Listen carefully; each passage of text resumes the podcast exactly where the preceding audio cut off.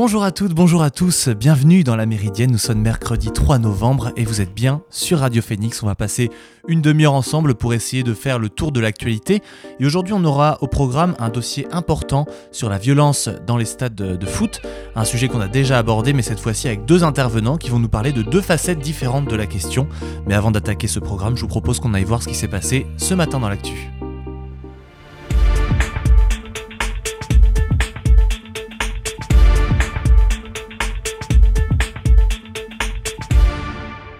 C'est officiel, depuis un peu moins de 4 heures et jusqu'à la fin de l'année, les femmes travaillent gratuitement. C'est un constat qui nous est rapporté par le collectif des Glorieuses qui met en avant les inégalités salariales encore trop présentes entre les hommes et les femmes. Rebecca Amselem, économiste et leader du collectif, s'est exprimée ce matin et a démontré que les inégalités continuaient de se creuser.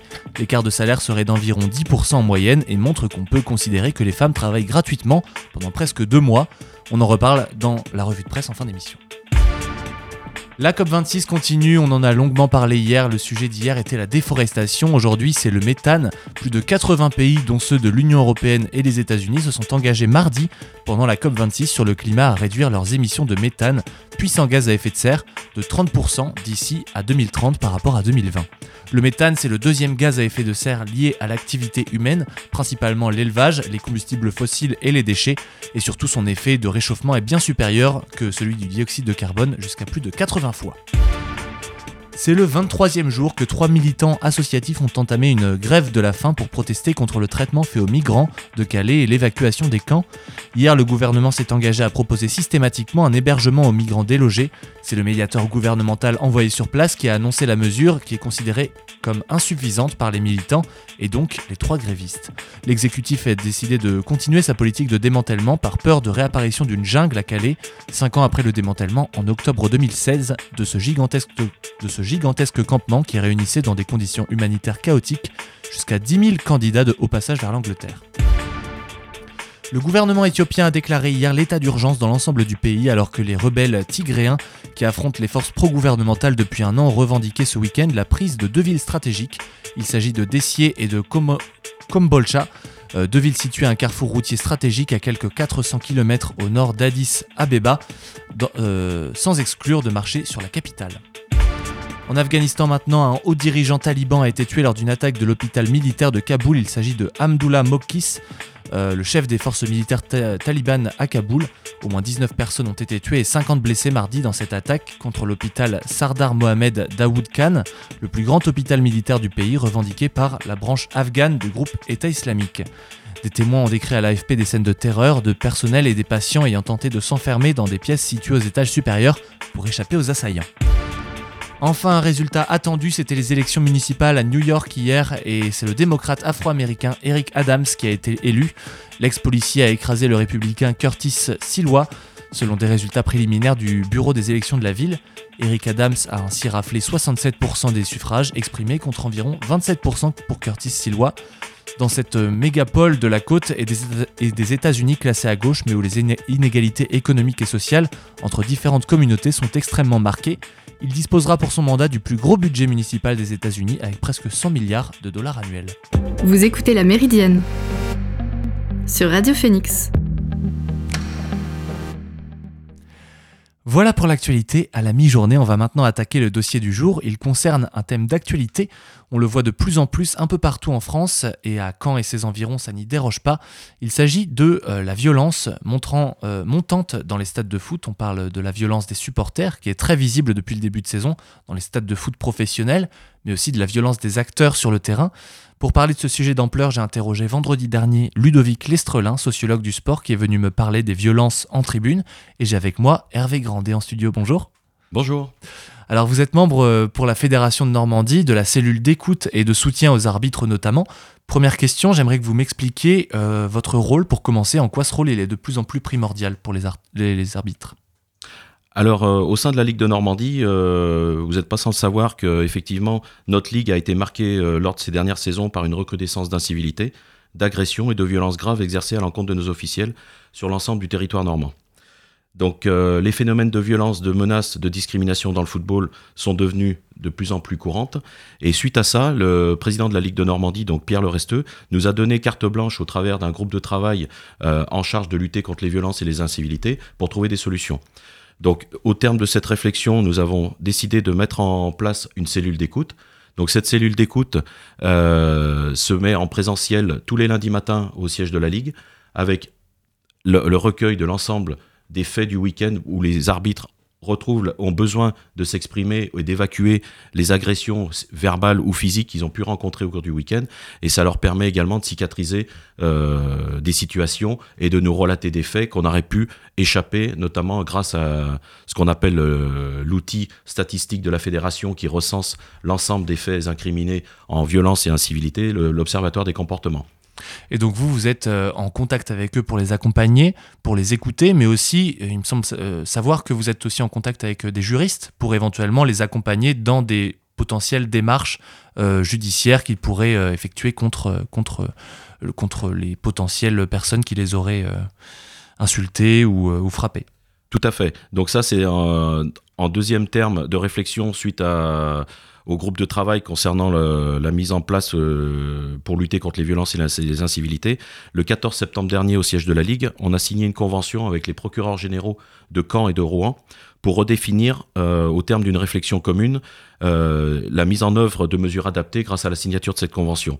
Donc l'objectif de cette signature, ça a été de permettre aux organisateurs des rencontres de football de la Ligue de Normandie et à l'ensemble des parquets et des ministères publics d'échanger des informations concernant des rencontres où des actes répréhensibles ont pu être commis à l'occasion de ces matchs-là. Cette convention, elle a également eu pour objet de préciser les prérogatives de chacun et le rôle de chacun des acteurs. Surtout, c'est de permettre de réguler les dispositifs, justement, comme vous l'expliquez, dans les traitements des plaintes et des poursuites judiciaires. Donc, on a un référent sport au sein de l'ensemble des 10 parquets qui regroupent la Normandie. Hein, donc, j'englobe les 5 districts de Normandie. Donc, un référent sport, un magistrat, où on a un interlocuteur privilégié qui nous permet de trouver des solutions, où lui va nous permettre de trouver une réponse pénale adaptée dans un traitement en temps réel par rapport à la faute commise ou par rapport à l'infraction qui lui sera remontée. Et donc, on parle de violences psychologiques, physiques. Vous constatez une recrudescence de ces violences ? Alors, on constate une recrudescence de ces violences, hein, comme vous le dites si bien, hélas, physique. On n'est pas trop impacté, à part les deux faits qu'on a eu encore ce week-end au sein du district de l'Eure et du district du Calvados. Donc là, pour info, les deux officiels agressés ont déposé plainte et les dossiers sont en cours d'instruction. Les violences, on s'aperçoit, donc il y a les incivilités, on s'aperçoit également des actes de racisme, on peut rencontrer de l'antisémitisme et de l'homophobie. Donc ça, c'est un combat au quotidien où là, on doit être en permanence dans la lutte contre ces faits-là. Et effectivement, c'est une réalité pour chaque... Je dirais pas chaque week-end, mais pratiquement sur l'ensemble des terrains, même au sein de la Ligue de Normandie. Donc, effectivement, on doit rester lucide, hein, parce que les époques changent, les violences, les incivilités, la haine, elles sont aussi métamorphosées. Hein. Alors... Elles ont changé de visage et endossé des nouvelles pratiques, hein, mais par contre, elles n'ont pas pour autant baissé en intensité. Et je vais vous proposer d'écouter un son maintenant. C'est un son qui date d'il y a 2 ans, dans un contexte de grève des arbitres, et c'était un arbitre justement qui s'exprimait par rapport à cette grève au sein de la Ligue de Normandie. Aujourd'hui, nous, on attend très clairement qu'il y ait certains joueurs qui soient radiés à vie, ou même, pourquoi pas, des clubs radiés à vie. Quand vous avez un joueur qui va frapper un arbitre ou l'agresser verbalement, le club va prendre une centaine d'euros de suspension financière. Nous, on attend que ça dépasse les 1 000 euros, par exemple, qu'il y ait un acte fort. Est-ce que vous considérez que la situation elle a évolué, que ce soit positivement ou négativement ? Est-ce que vous sentez qu'il y a un vrai élan de ce point de vue-là, où la situation elle est restée la même ? Alors, faisant suite à ce témoignage, et effectivement il date de 2 ans, Nous, comme je vous l'ai expliqué tout à l'heure, le président de la Ligue a souhaité mettre en place un groupe de travail. Donc, à l'issue de ce groupe de travail, des solutions ont été apportées. Je ne vous dis pas qu'on va éradiquer les violences et les incivilités du jour au lendemain, mais on y travaille tous les jours. Pour moi, les mesures fortes qui ont été prises à l'issue de ce groupe de travail sont déjà la création de cette cellule d'écoute, la convention qui rappelle l'importance et le rôle d'un officiel, puisqu'il faut, par rapport à la fonction de l'officiel, il faut savoir que, suite à la loi Lamour, dite la loi Lamour de 2006, un officiel est une personne chargée de mission de service public. Donc ça lui confère des droits en tant que victime, et l'agresseur, tout agresseur envers un officiel, par contre, pour lui, c'est des circonstances aggravantes. Donc ça, c'est quelque chose de vraiment important. L'issue, je pense qu'il faut... Le débat, il mérite d'être mené. Je vois pas pourquoi, effectivement, comme le dit dans le témoignage, on n'arriverait pas à des décisions jusqu'à radier à vie. Pour l'instant, ce n'est pas d'actualité, puisque dans les barèmes disciplinaires, il n'y a pas de suspension à vie. Mais en revanche, pour certains faits, pourquoi pas revoir les barèmes disciplinaires au niveau fédéral et accentuer sur des faits peut-être mineurs d'incivilité que certains joueurs peuvent penser, et pourquoi pas les aggraver.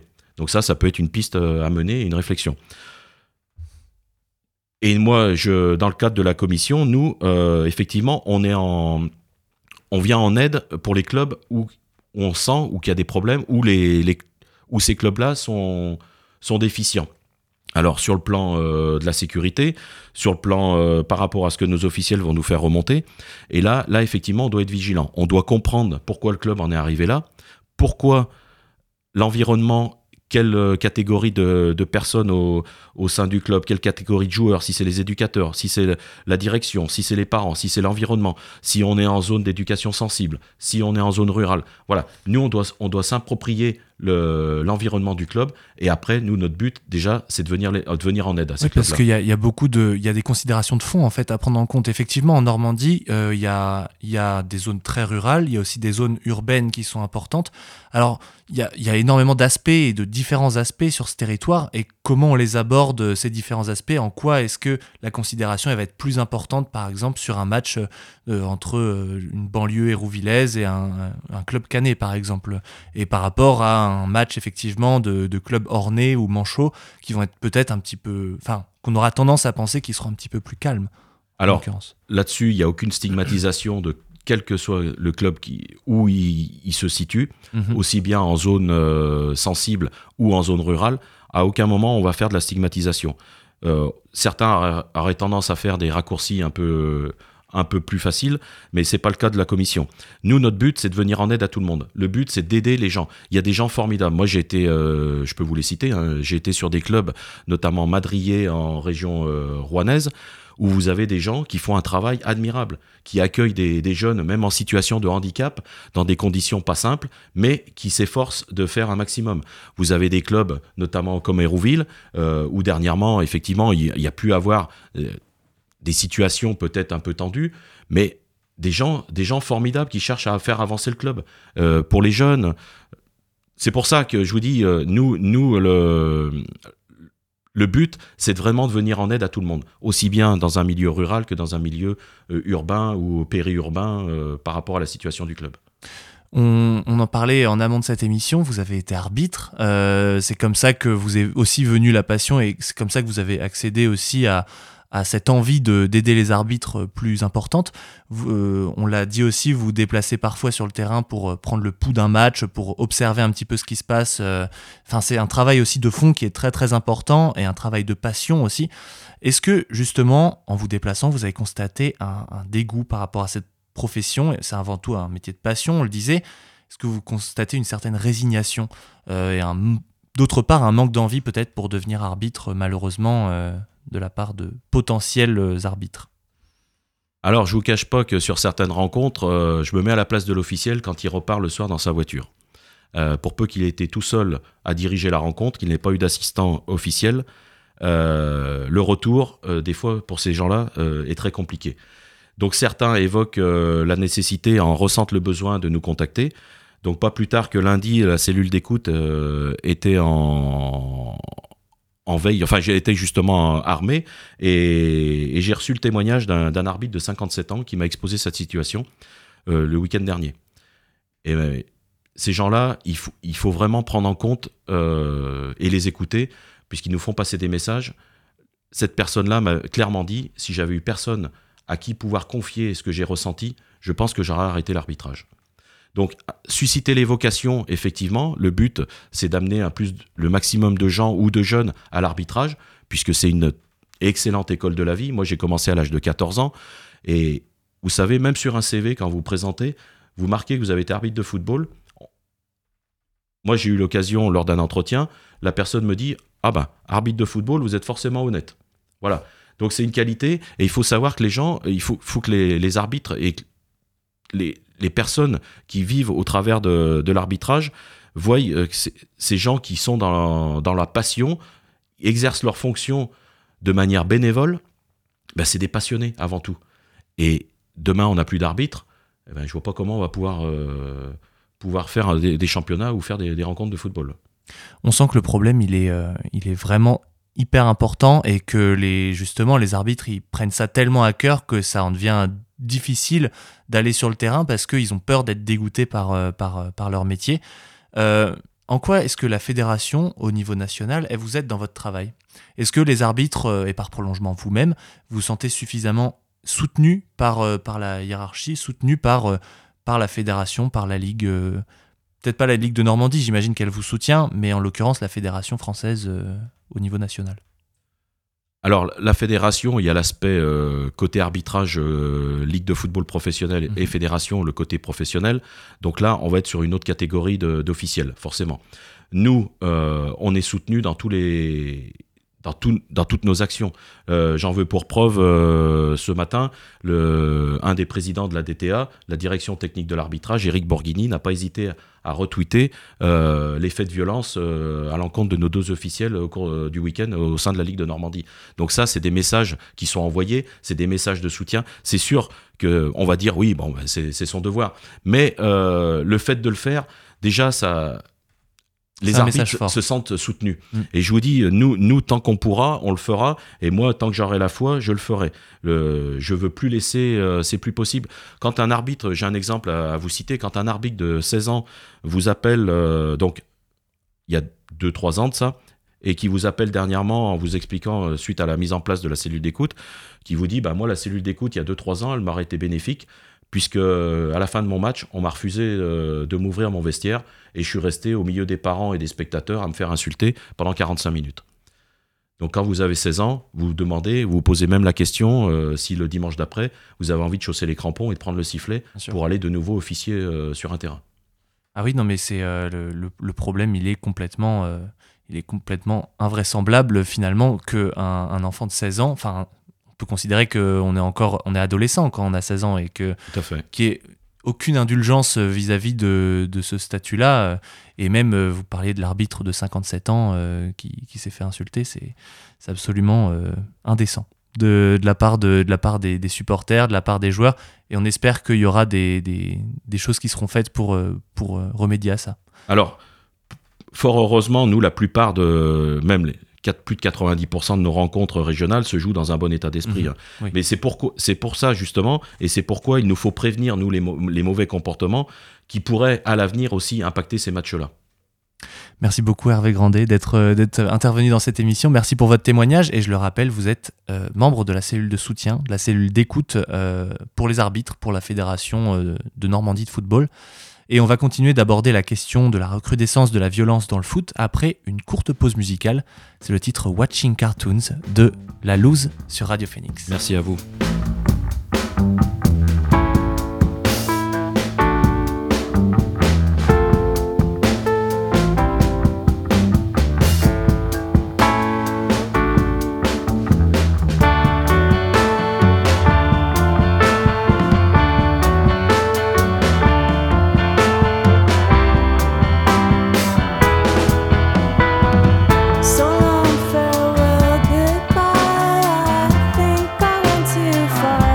Time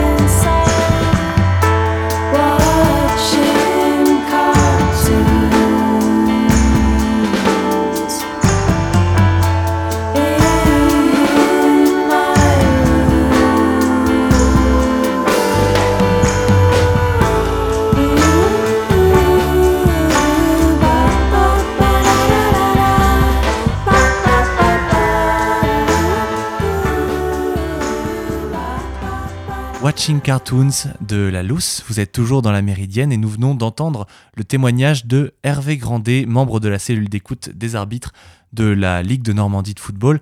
Et d'ailleurs, je tiens à préciser que la Ligue de Normandie est la première à mettre en place une telle cellule d'écoute, ce qui montre l'ampleur du travail à faire en Normandie et l'ampleur du travail à mener dans toutes les ligues françaises pour justement endiguer ce problème de violence à l'encontre des arbitres. On avance sur le sujet de la violence dans le football avec un phénomène qu'on a pu observer depuis quelques mois maintenant. Il s'agit de la violence aussi dans les tribunes des clubs professionnels. On constate que les forces publiques sont de plus en plus obligées d'intervenir pour endiguer les foules qui veulent rentrer sur les pelouses. Il y a de plus en plus de projectiles, des clubs mal préparés. Et c'est de tous ces sujets que j'ai eu l'occasion de discuter avec Ludovic Lestrelin, sociologue du sport et auteur d'une thèse au sujet très intéressant, l'autre public des matchs de football. Je vous propose d'écouter son intervention. Ludovic Lestrelin, bonjour. Bonjour. Alors vous êtes sociologue du sport, enseignant-chercheur à l'Université de Caen et membre du laboratoire Information, Organisation et Action. Vous êtes membre également de l'Instance nationale du supporterisme et je voulais aborder avec vous donc la question de la violence dans les stades qui est de plus en plus fréquente cette année et qui malheureusement se répète depuis le début de saison. Comment est-ce que vous pouvez expliquer cette recrudescence des violences entre supporters cette saison ? Parce que c'est la conjonction d'un certain nombre de choses en fait, qui explique cette situation. C'est vrai qu'il y a des incidents qui ont été très médiatisés et qui se répètent dans différents stades français. Peut-être avant d'apporter des éléments d'explication, il faudrait préciser que pour justement apporter une réponse qui soit vraiment fine, il faudrait enquêter pour savoir véritablement ce qui se passe. Donc on peut faire des conjectures, on peut poser des hypothèses. La première qui a été pas mal évoquée assez vite, ça serait grossièrement de dire qu'il y a eu une sorte de temps de frustration en fait, liée au Covid, liée au match à huis clos, et donc le retour en fait, des supporters organisés et notamment des ultras qui sont les supporters les plus jusqu'au boutistes fait qu'il y aurait une sorte de surcroît là, et donc une sorte de décompression, je sais pas, une sorte de mécanisme un peu de ce type-là. Oui, ça peut sans doute être un élément d'explication. Après, c'est assez difficile, moi je trouve, de trouver des éléments sur lesquels s'appuyer pour objectiver ça. Je trouve que c'est un peu complexe, je trouve. Je pense qu'il y a d'autres éléments qui rentrent en jeu. Je pense qu'on peut faire aussi une double hypothèse.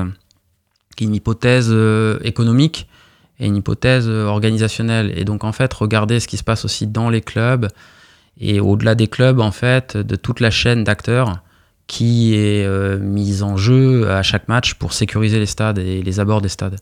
Sécuriser un stade, c'est pas simple. Ça met en branle, en quelque sorte, des acteurs diversifiés. Et là, on peut estimer qu'il y a peut-être des choses aussi qui se jouent à ces niveaux-là, en fait. La première hypothèse qui est venue, vous l'avez expliqué, ça a été celle du Covid, la frustration éventuelle des supporters. Dans quelle mesure est-ce qu'on peut blâmer les clubs de mal, entre guillemets, organiser les rencontres sportives ? Est-ce que vraiment c'est si compliqué que ça pour des clubs de mettre en place un réseau de sécurité qui soit suffisant pour retenir plusieurs dizaines de personnes ? C'est un travail complexe. C'est un travail complexe qui nécessite à la fois de travailler sur le long terme et aussi événement par événement. Un match, c'est un événement qui se tient à un rythme régulier. Donc, il y a à la fois la gestion de l'événement lui-même, des problématiques de flux, parce qu'accueillir, ici à Caen, c'est 20 000 spectateurs lors des gros matchs, mais pour certains stades, on est à 50 000, 60 000 spectateurs, c'est pas rien quand même. Donc, il y a la gestion de l'événement lui-même, et puis après, il y a le travail au quotidien de relations avec les groupes organisés de supporters, notamment ceux qui sont les plus, on va dire, véhéments, avec lesquels il faut travailler au quotidien. Et donc, il y a à la fois ce travail sur le long terme et le travail au coup par coup, et c'est un vrai travail. Le terme travail est vraiment, je pense, pertinent. Ça nécessite des compétences, ça nécessite des gens qui soient formés, qui soient professionnels. Et puis, ça nécessite aussi de la coordination et de la coopération, en fait, avec tout un tas d'autres acteurs. Donc, il faut à la fois, dans le club, avoir des salariés, des dirigeants qui soient formés et qui travaillent, Et il faut coopérer avec des gens extérieurs au club, que ce soit les préfectures, les forces de l'ordre, des sociétés privées de sécurité qui notamment emploient les stadiers, donc ces personnes qui ont souvent donc une parka visible et qui ont pour rôle d'accueillir le public, de procéder aux palpations, de procéder à la surveillance dans les tribunes. Donc en fait, c'est vraiment une diversité d'acteurs qui sont mis en jeu avec un véritable travail de coordination. Et tout ça a un coût qu'il faut aussi évoquer. C'est un coût économique. Sécuriser un grand stade, c'est plusieurs centaines de milliers d'euros pour un match. C'est pour ça que je disais tout à l'heure hypothèse économique, parce que les clubs sont aussi ils sont pas vraiment encore même sortis d'une période économique extrêmement délicate, avec la défaillance de Mediapro, l'opérateur télé qui devait financer le football professionnel, la pandémie de Covid qui se rajoute à ça. On a des clubs qui sont en grande difficulté financière et on peut émettre l'hypothèse qu'il y ait eu des arbitrages en interne quant à des coupes budgétaires sur l'aspect sécuritaire. On peut émettre cette hypothèse. On peut émettre aussi cette hypothèse qu'il y ait eu une perte de compétences. Je ne sais pas si on peut dire ça, mais que le fait que pendant presque un an, les stades aient fonctionné à vide, la remise en route finalement des habitudes de travail, elle ne soit pas si simple que ça. Il y a peut-être eu aussi un excès de confiance parfois, en disant bon, finalement on rouvre les portes et puis ça va le faire. Il faudrait aussi voir du côté des forces de l'ordre sur la façon dont elles ont, elles aussi, réappris finalement à gérer des flux de spectateurs importants. Je parlais tout à l'heure des sociétés privées de sécurité, elles emploient des stadiers, il faudrait aussi regarder la formation de ces stadiers. Certaines sociétés ont avancé le fait qu'elles avaient du mal à recruter des personnels formés. Accueillir un public et sécuriser un match, ça demande des professionnels formés et on peut se poser des questions. Voilà, on peut interroger un peu ces dimensions-là. Jusqu'à maintenant, la réponse qui a été apportée par les instances et par les clubs professionnels, ça a été des sanctions collectives qui sont souvent jugées injustes par les ultras et par les supporters, même un petit peu moins, entre guillemets, jusqu'au boutiste, comme vous le disiez tout à l'heure. Est-ce qu'on peut essayer d'explorer aussi la dimension des sanctions individuelles, peut-être s'inspirer d'autres championnats qui le font aussi bien ? Et aussi, je tiens à ajouter que dernièrement, dans certains stades, on a vu des gens faire des gestes qui n'étaient pas appropriés et on a tendance à penser que est-ce que ce sont vraiment des supporters ? Est-ce que ce sont juste des gens qui viennent pour en découdre ? Il y a peut-être aussi une question sur comme vous le disiez, la gestion des flux et peut-être mieux contrôler qui rentre et avec des sanctions individuelles, peut-être que ça pourrait un petit peu mieux fonctionner.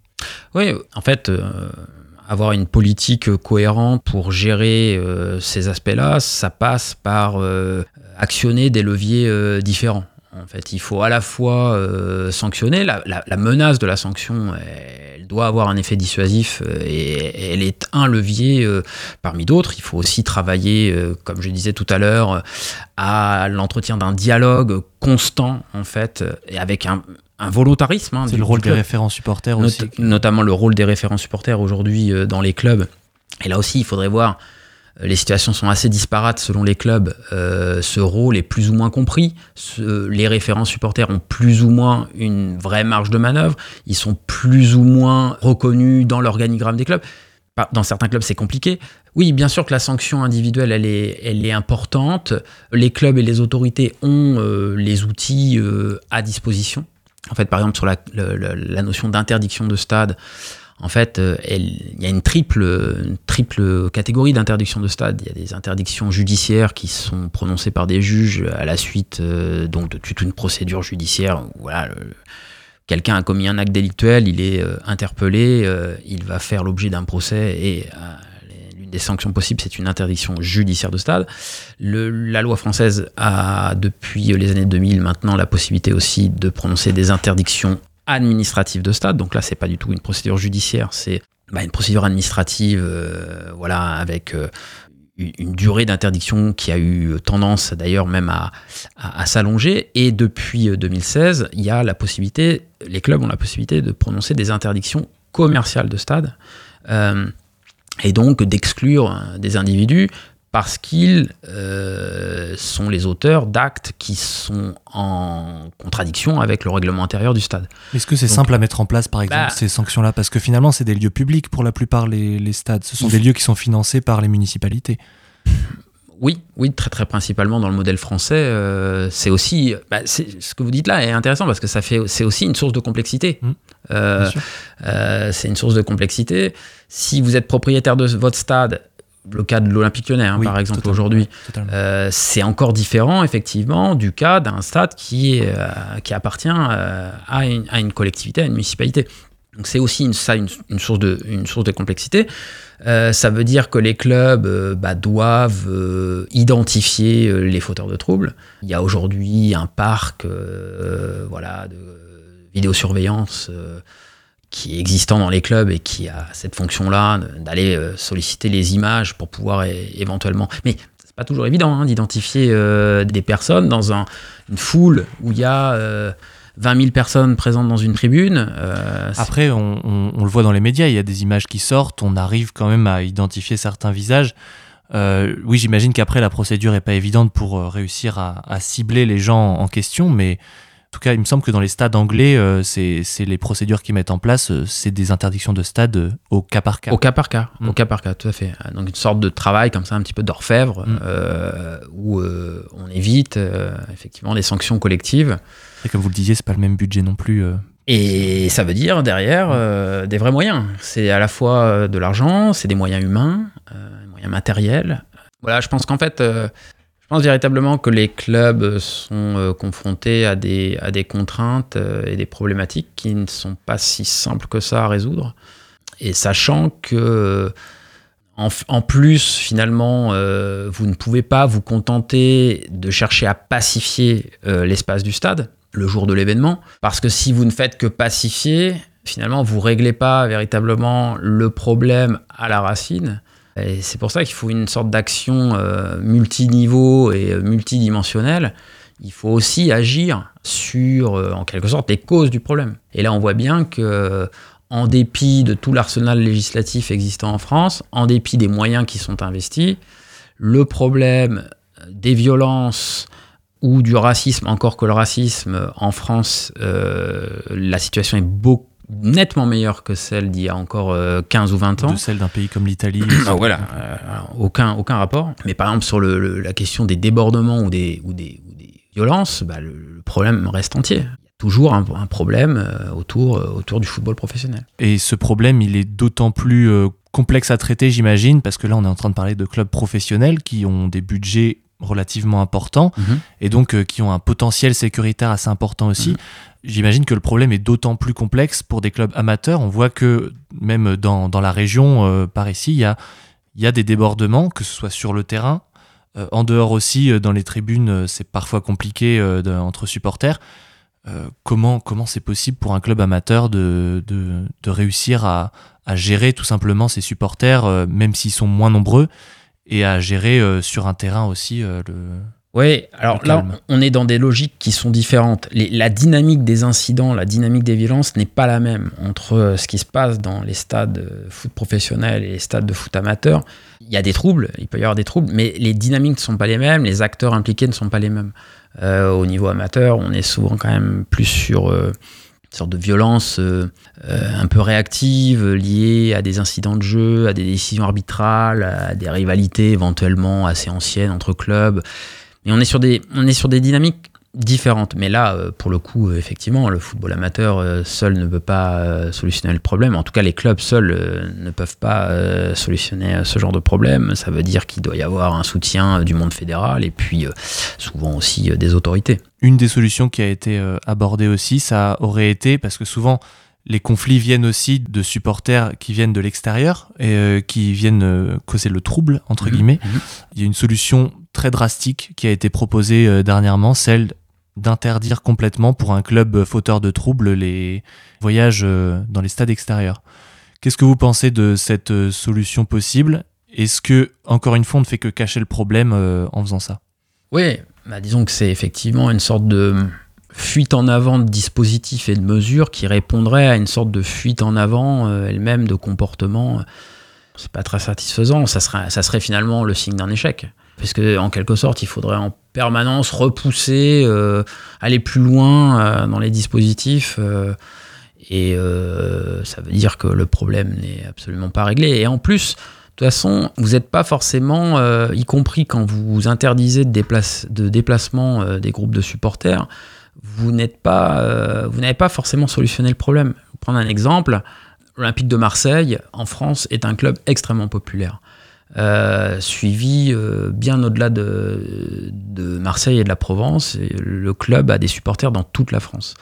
Quand, par exemple, l'Olympique de Marseille, ça ne se produira pas cette année en championnat, puisque le Stade Malherbe Caen joue en Ligue 2, mais imaginons, il pourrait très bien y avoir un match de Coupe de France. Quand l'Olympique de Marseille, par exemple, se déplace à Caen, mais c'est ce que je dis à Caen, c'est vrai dans tous les autres stades français, vous avez énormément de gens qui viennent au stade, qui viennent pour l'Olympique de Marseille. Ce qui fait que quand, par exemple, l'Olympique de Marseille marque un but, vous avez une partie du stade censément être adverse qui se lève pour acclamer les joueurs marseillais. C'est déroutant. Alors, si vous voulez, vous pouvez très bien interdire le déplacement des supporters de l'OM qui viennent de Marseille, mais il y a plein de gens qui n'habitent pas Marseille qui vont quand même venir au stade. Quand c'est à Caen, ça va, parce qu'il n'y a pas d'animosité particulière entre les supporters marseillais et les supporters canais. Mais vous avez la même chose quand l'OM va jouer à Bordeaux, à Saint-Etienne, à Lyon, ou que sais-je. Et là, pour le coup, il peut y avoir de gros problèmes. Vous allez avoir des gens qui vont être disséminés un peu partout dans le stade et des troubles qui peuvent être occasionnés justement par la proximité spatiale de supporters des deux camps. Problème extrêmement complexe d'en arriver là, finalement. En fait, finalement, ça peut être contre-productif. Ouais, vous interdisez un déplacement. Donc, du coup, ça veut dire que vous fermez ce qu'on appelle le secteur visiteur, où normalement doivent se mettre les supporters qui, justement, se déplacent. Vous le fermez en disant, finalement, le problème est réglé. Mais en fait, vous créez un autre problème qui est de dire, en fait, les supporters adverses, ils vont se retrouver isolés un peu dans les différentes tribunes et à proximité des supporters de l'autre équipe. Ça, c'est un cas classique. Je veux dire... Ouais, vous prendre des dizaines d'exemples où ce genre de choses est arrivé ces 4-5 dernières saisons dans les stades français. Merci beaucoup, Ludovic Lestrelin, d'être venu sur les antennes de Radio Phénix. Je rappelle, vous êtes enseignant-chercheur à l'Université de Caen et sociologue du sport, et donc vous êtes membre de l'Instance nationale du supporterisme. Ces questions sont encore loin d'être réglées et j'imagine qu'on va encore avoir plusieurs émissions là-dessus. Merci. Merci à vous, avec plaisir.